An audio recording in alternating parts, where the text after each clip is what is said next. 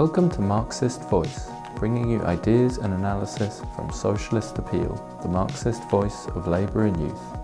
For regular updates, subscribe to our podcast through SoundCloud, iTunes or any major podcast provider, or visit www.socialist.net.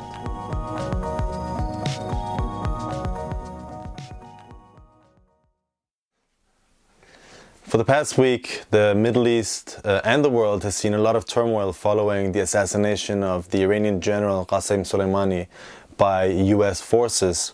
And a lot have been said about Soleimani, that he was a terrorist, that he deserved to die, that he was an evil person. But the fact is that his killing was a continuation of the imperialist policy that the US and the West has carried out in the Middle East for decades, if not more. And especially coming on top of the US intervention in Iraq, the invasion of Iraq, which killed up until now, by some sources, up to and even more than 1.5 million people. The same things has been done to Afghanistan. Syria has been dragged down into a state of barbarism. The same you can say about Libya, and so on and so on. The killing of Soleimani was a continuation of this policy of US imperialism, thinking that it's okay to meddle and attack, intervene however it wishes in the region in order to satisfy the narrow needs of the US capitalist class. Now, the main reason behind this particular attack had nothing to do with Qasem Soleimani or whether he was a good or bad person. I mean, we just have to look at Trump's very good friends, Benjamin Netanyahu in Israel, and the Al Saud family in Saudi Arabia, who are certainly not civilized people or known for treating people in a democratic and mild-mannered fashion, but yet they're still best friends with the Trump family. This attack was the main reason behind this attack was that Donald Trump is in a very, very bad situation. It's a very tough situation in the U.S. He's under pressure from the U.S. establishment, who is trying to impeach him. And he's trying to detract attention away from this, basically to whip up a mood of hysteria and patriotic hysteria, and nationalist hysteria, in order to galvanize support behind him, rally the nation behind him, and detract focus from this impeachment case. Furthermore, he has been humiliated over the past few months, in the sense that Iran has been carrying out several attacks, for one in September in Saudi Arabia, where it attacked a very important oil installation, oil refinery, which basically knocked out half of Saudi Arabia's oil production out of the world market. And also in Iraq, where Iranian-backed groups have been attacking and putting pressure on U.S. bases and the U.S. embassy. And Trump was kind of trying to save face in the world, trying to appear as a man of deeds, and in this sense, from his point of view, improve his own negotiation position, which is only, negotiations for his personal benefit. And that's all what Trump does, is things that is in his own and his immediate family's personal benefit. Furthermore, he's been goaded and supported by a layer of hawks, extreme right-wingers in the U.S. Establishment, especially in the defense establishment, who see the past years of very humiliating setbacks for U.S. imperialism, for the U.S. army and military and so on, especially in Iraq and Afghanistan, in Syria, where the U.S. basically has been completely defeated, and further and beyond, and especially in relation to Iran.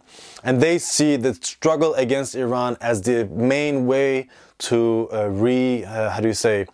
reestablish the position and the honor of the U.S. Of U.S. imperialism, so to say. And that's why they are dead set determined on provoking a military clash with Iran.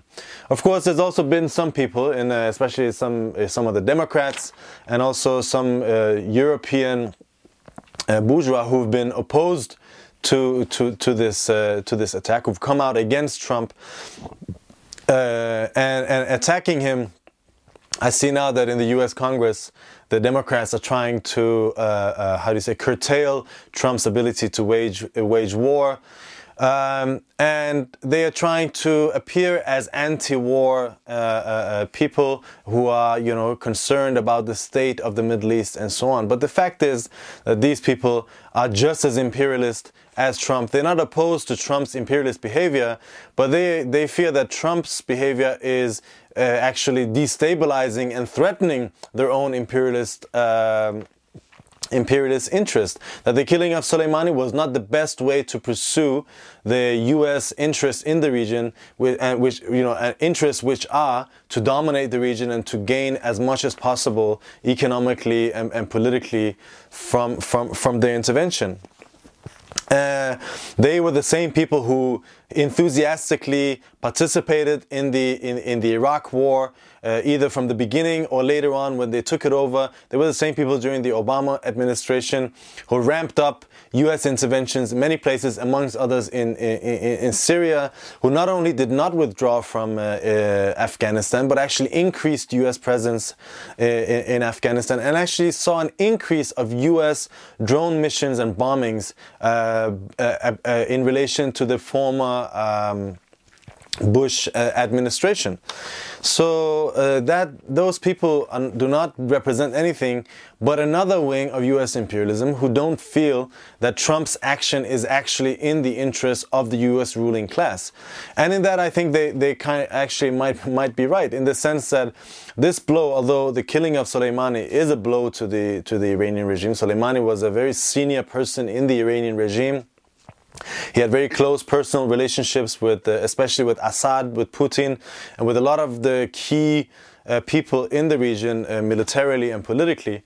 But nevertheless, the regime has actually been strengthened on the back of this attack. The fact is that the Iranian regime has been under a lot of pressure in the past couple of years.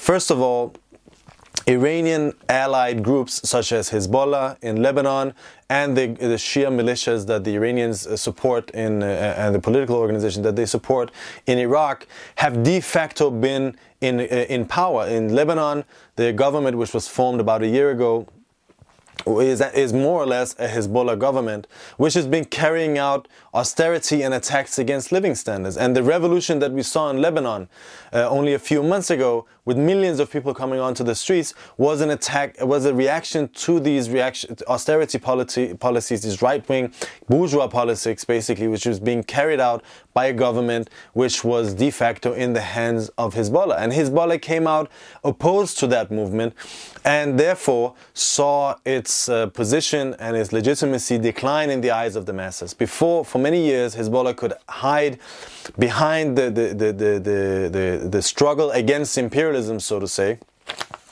The struggle, the war against the Israelis, for example, and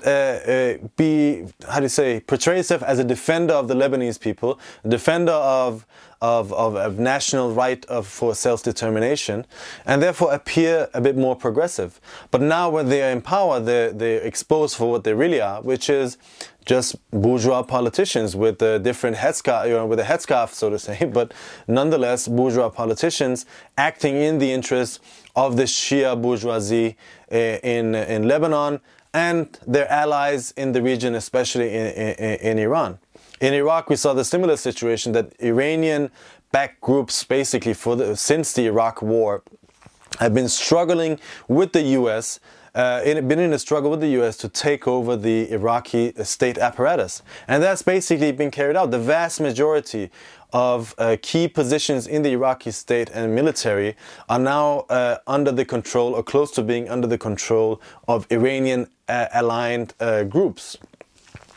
And therefore the responsibility for all the corruption, mismanagement, and all the crimes, the austerity, all of this stuff that's been carried out by this extremely reactionary regime, has also fallen on the shoulders of these groups, and also been associated with Iran. And therefore, in October, when a revolutionary movement erupted inside Iraq, which was against the corruption, against the nepotism, against unemployment, against poverty. It was a very, very powerful class-based movement calling for the end of the sectarian politics, the end of quota politics, a quota system, a sectarian quota system which was introduced by the US imperialism itself, but then taken over by Iranian-aligned groups. They've been under heavy attack by Iran. In fact, Qasem Soleimani was traveling to Beirut and Baghdad, calling for the prime ministers to stay firm, the ruling class to stay firm, not to give any concessions to these movements, and coordinating a violent crackdown, which in Iraq has led to at least 20,000 wounded and several thousand killed. And these are very, very conservative figures carried out by Shia militias who are closely linked, more or less controlled by Iran.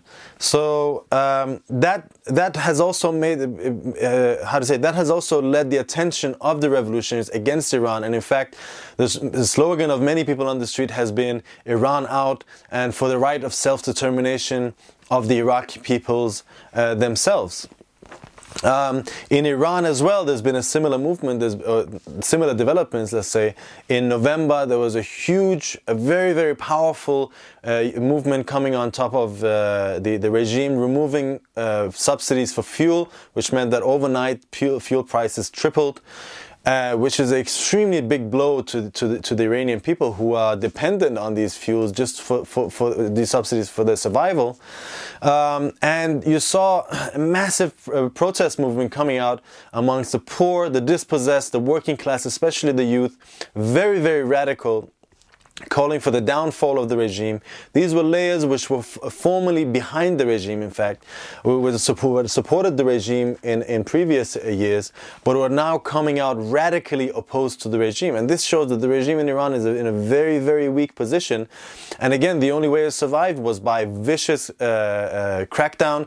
They, They introduced an internet blackout and a violent crackdown which has killed at least 1,500 people, wounding 7 to 10,000 people and arresting just as many. A very, very vicious crackdown. And this shows that the regime from all fronts has been in a very, very tough situation. And the killing of Soleimani is actually a great help for it, because as much as the people of Iran and Iraq and also Lebanon and beyond hate their own immediate regimes, they hate the U.S. imperialism even more because of the crimes that the U.S. has carried out in the region, not just in the past 10 years, but even in the past 100 years, going back to at least the Second World War, after which it became the major power in the region. In Iran, for instance, carrying out a coup and supporting a very brutal dictatorship, implementing sanctions against the regime for decades, which has ruined the economy of the country and ruined the livelihoods of people. In Iraq, where as I said before, the invasion has killed more than 1.5 million people and ruined the lives of several generations. It really has plunged the whole country into a state of barbarism. There's no love in this region for U.S. imperialism, and therefore, as much as people hate their own regime, they hate U.S. imperialism far more. And the regime now, the Iranian regime, is using this attack in order to galvanize support for its regime. In the Iraqi government, where only a few months ago some of the Shia groups had withdrawn from parliament in a demagogic manner, the group of Muqtada al-Sadr in particular, demagogically withdrawn from parliament and given support to so-called, support to the movement on the streets. Well, last week he was back in parliament calling for the U.S.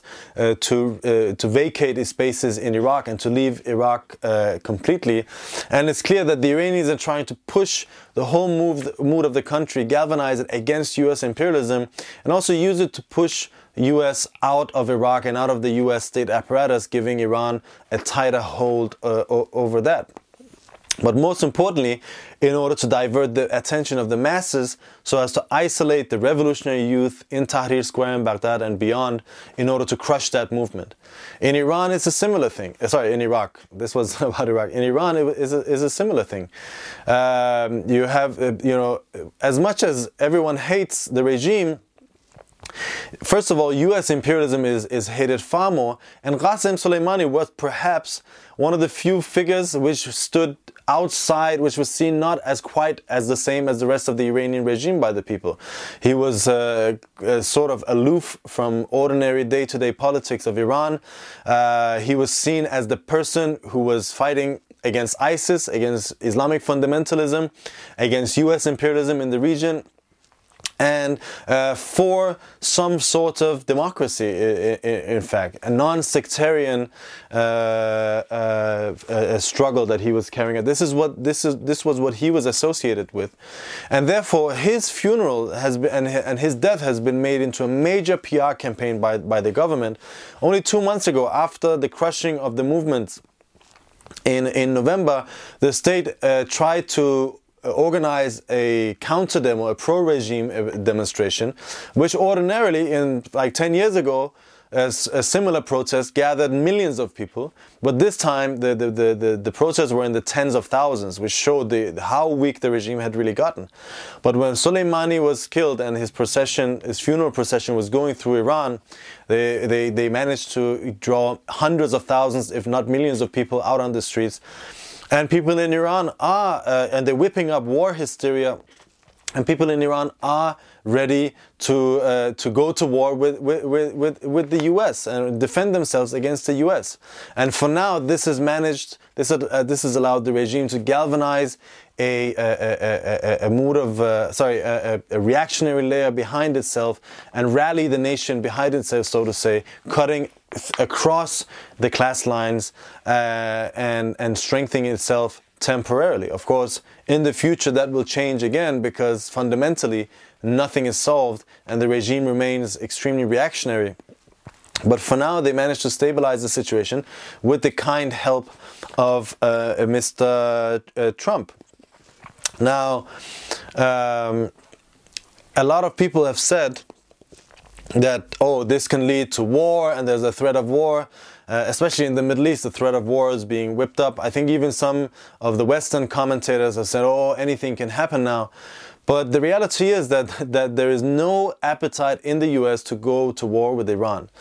First of all, Iran is not like Iraq and Afghanistan. And these are two countries where the U.S. has suffered very, very heavy defeats, very historic defeats, in fact, in the past 20 years. But Iran is a very different country. First of all, is a much rougher country to occupy, in the sense that it is full of mountains. It has a much more developed army. It has a huge layer of people who are armed and who are prepared to defend themselves. And it has a military which is battle-hardened in Syria, in Iraq, in Afghanistan, other places where it's intervened. It's relatively modern, it's got good equipment, and it's got a people who are willing to die until the end against U.S. imperialism. However much they do not like their own regime, they're still willing to die in a struggle against U.S. imperialism. So a land invasion of Iran is out of the question. If the U.S. would do it, it would be the biggest defeat in the history of the U.S., and it would be the biggest crisis probably in the history of the U.S. It's impossible. The U.S. itself is not in a state to go into war. The state has a debt of $23 trillion, which is already leading it to a huge economic crisis and to attacks on living standards, which is whipping up, which is causing a radicalized mood on the ground. The American people are extremely war weary. They are sick and tired of U.S. foreign interventions, which is costing lives and money that they have to pay for. When the U.S. went to war against Iraq, there were millions of people on the streets in the US. This time we're going to see tens of millions of people, if not more, going onto the streets. And that's why, in fact, you know, Trump came to power promising to end these endless wars. And now that he's being dragged, or supposedly was being dragged into a new one, there was not going to be any appetite for that. Any attempt for the US to go to in a major conflict with Iran would lead to a huge social and political crisis which it couldn't come out of. And that's why, in fact, even the Obama administration could not even pass through a bombing campaign of Syria only a few years ago, let alone a land invasion. And a land invasion of Iran is also completely ruled out for that particular reason. The fact is that the U.S. imperialism is in an extremely weak position. We saw on Tuesday evening the Iranians retaliated against the U.S. imperialism. How was this retaliation? First of all, it was very carefully calibrated. The Iranians sent a certain type of missiles which would be easily detected by U.S. radars, so they could vacate the bases. So they clearly didn't want any casualties, which would, from a PR point of view, force the Americans to retaliate again, and therefore could see an escalation of the situation. But at the same time, they showed that they could send ballistic missiles to any base in U.S. base in the region, and there are tens of thousands of U.S. troops based in Afghanistan, in Iraq, in Syria, in Jordan, and in the Gulf countries, especially in Bahrain and Qatar and in Saudi Arabia. And there was nothing the U.S. could do about it. This means that the position of U.S. troops in Iraq is completely untenable if it wasn't for the acceptance of the Iranians. They could also attack by way of one of the many, many groups that they support, militia groups that they have in Lebanon, in Syria, in Iraq, where they basically control hundreds of thousands of militiamen who've been battle-hardened in Syria and Iraq. They know the terrain. They have local backing, which the U.S. doesn't, and they could attack any of the U.S. positions from any angle. The fact is that only a few months ago, in September, the Iran showed that they couldn't even attack the heart of Saudi Arabia, one of its key oil installations, and get away with it. There was no one that could do anything about it. And with that, they sent a very clear message. They could also close the Hormuz Strait, which is a pathway through which 20% of the world's oil trade goes through. And if they close that, then oil prices will skyrocket, and we could see a deep crisis in the world economy, which is already at a very, very fragile state. There will not be a war with Iran. Even an aerial campaign is highly unlikely because, as I said, it would lead to retaliation, which would cost very dearly for U.S. imperialism. Of course, at some point you could have an accidental clash happening, but that will probably be to the detriment of U.S. imperialism. And the fact is that over the past years, although the U.S. imperialism is by far the the strongest imperialist force on the planet, by far, outstripping all of its nearest rivals. I think the U.S. Army is as much as valuable as the next nine armies coming after it. But nevertheless, it is because of the things that I explained. It has met its limitations, and especially in the Middle East, is being forced to retreat, to accept that there's a new balance of power. And in fact, Iran is rising as the more powerful military power on the ground. And these things, these reactions of Trump, which in my opinion are knee-jerk reactions, which are not thought through to the end, are basically serving to reveal this situation even more, bring it to the surface. Now, for instance, there's a push by the Iranians to push out the U.S. out of Iraq, and there's very little the U.S. imperialism can do about it. Only the fact that 2 days ago, for the first time in I don't know how many years, I have no idea, probably forever, a U.S. military base was bombed by ballistic missiles, and the only reaction you had by Donald Trump coming out on top of it was, the first reaction he made was to say, all is good. That was how Trump's tweet started, saying, "Don't worry, everything is good, everything is fine, it's order." Well, a U.S. military base has just been attacked by ballistic missiles, and they didn't have anything to say about it. And now today they're calling for negotiations to sit down with Iran. It shows the crisis and the limitations that the U.S. imperialism has reached in the region. And in fact, over the past several months, there's been a push by Iran and its enemies in the region, especially the Gulf states and Saudi Arabia, to come together to make some sort of a deal in order to overcome this, because they realize this position as well, especially after Iran attacked Saudi installations in September, and the US did not come to the rescue of the Saudis. They realized that they must make a deal, a regional deal with Iran, circumventing the US basically. And now it seems that the US, before it was Saudi Arabia and Iran who was seen as the destabilizing forces of the region, but now that these forces are trying to come together to provide some sort of stability, it seems that the U.S. is the main source of instability, and that situation will continue. And we're going to see this new balance of forces revealing itself more and more in the next period. Now, what does that mean for the people of the region? It doesn't mean prosperity. It doesn't mean peace. It doesn't mean democracy. None of these forces have any of the interests of the people at heart. What the people can have to trust is their own forces. They cannot trust neither U.S. imperialism or Iran's supposed anti-imperialist stance, because in reality they're not anti-imperialist. They merely want to make a deal with the Americans. They want to sit at the table and have a piece of the pie. That's what the Iranian regime really wants, and not to actually fight U.S. or Western imperialism at all. They just want to be recognized.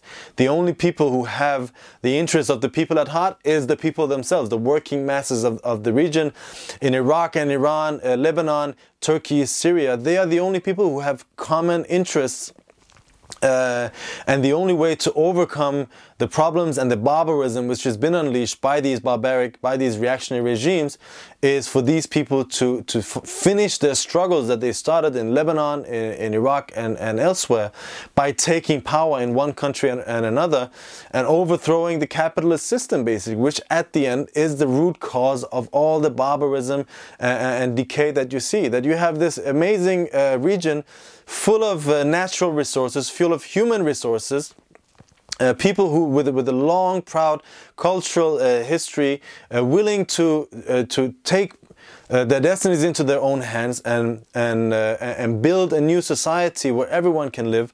But it's these reactionary outfits which, time and time again, distort this and divert these things and introduce sectarianism, barbarism of all kinds into the equation, and plunge the region into deeper down the path of barbarism. That's the only way forward.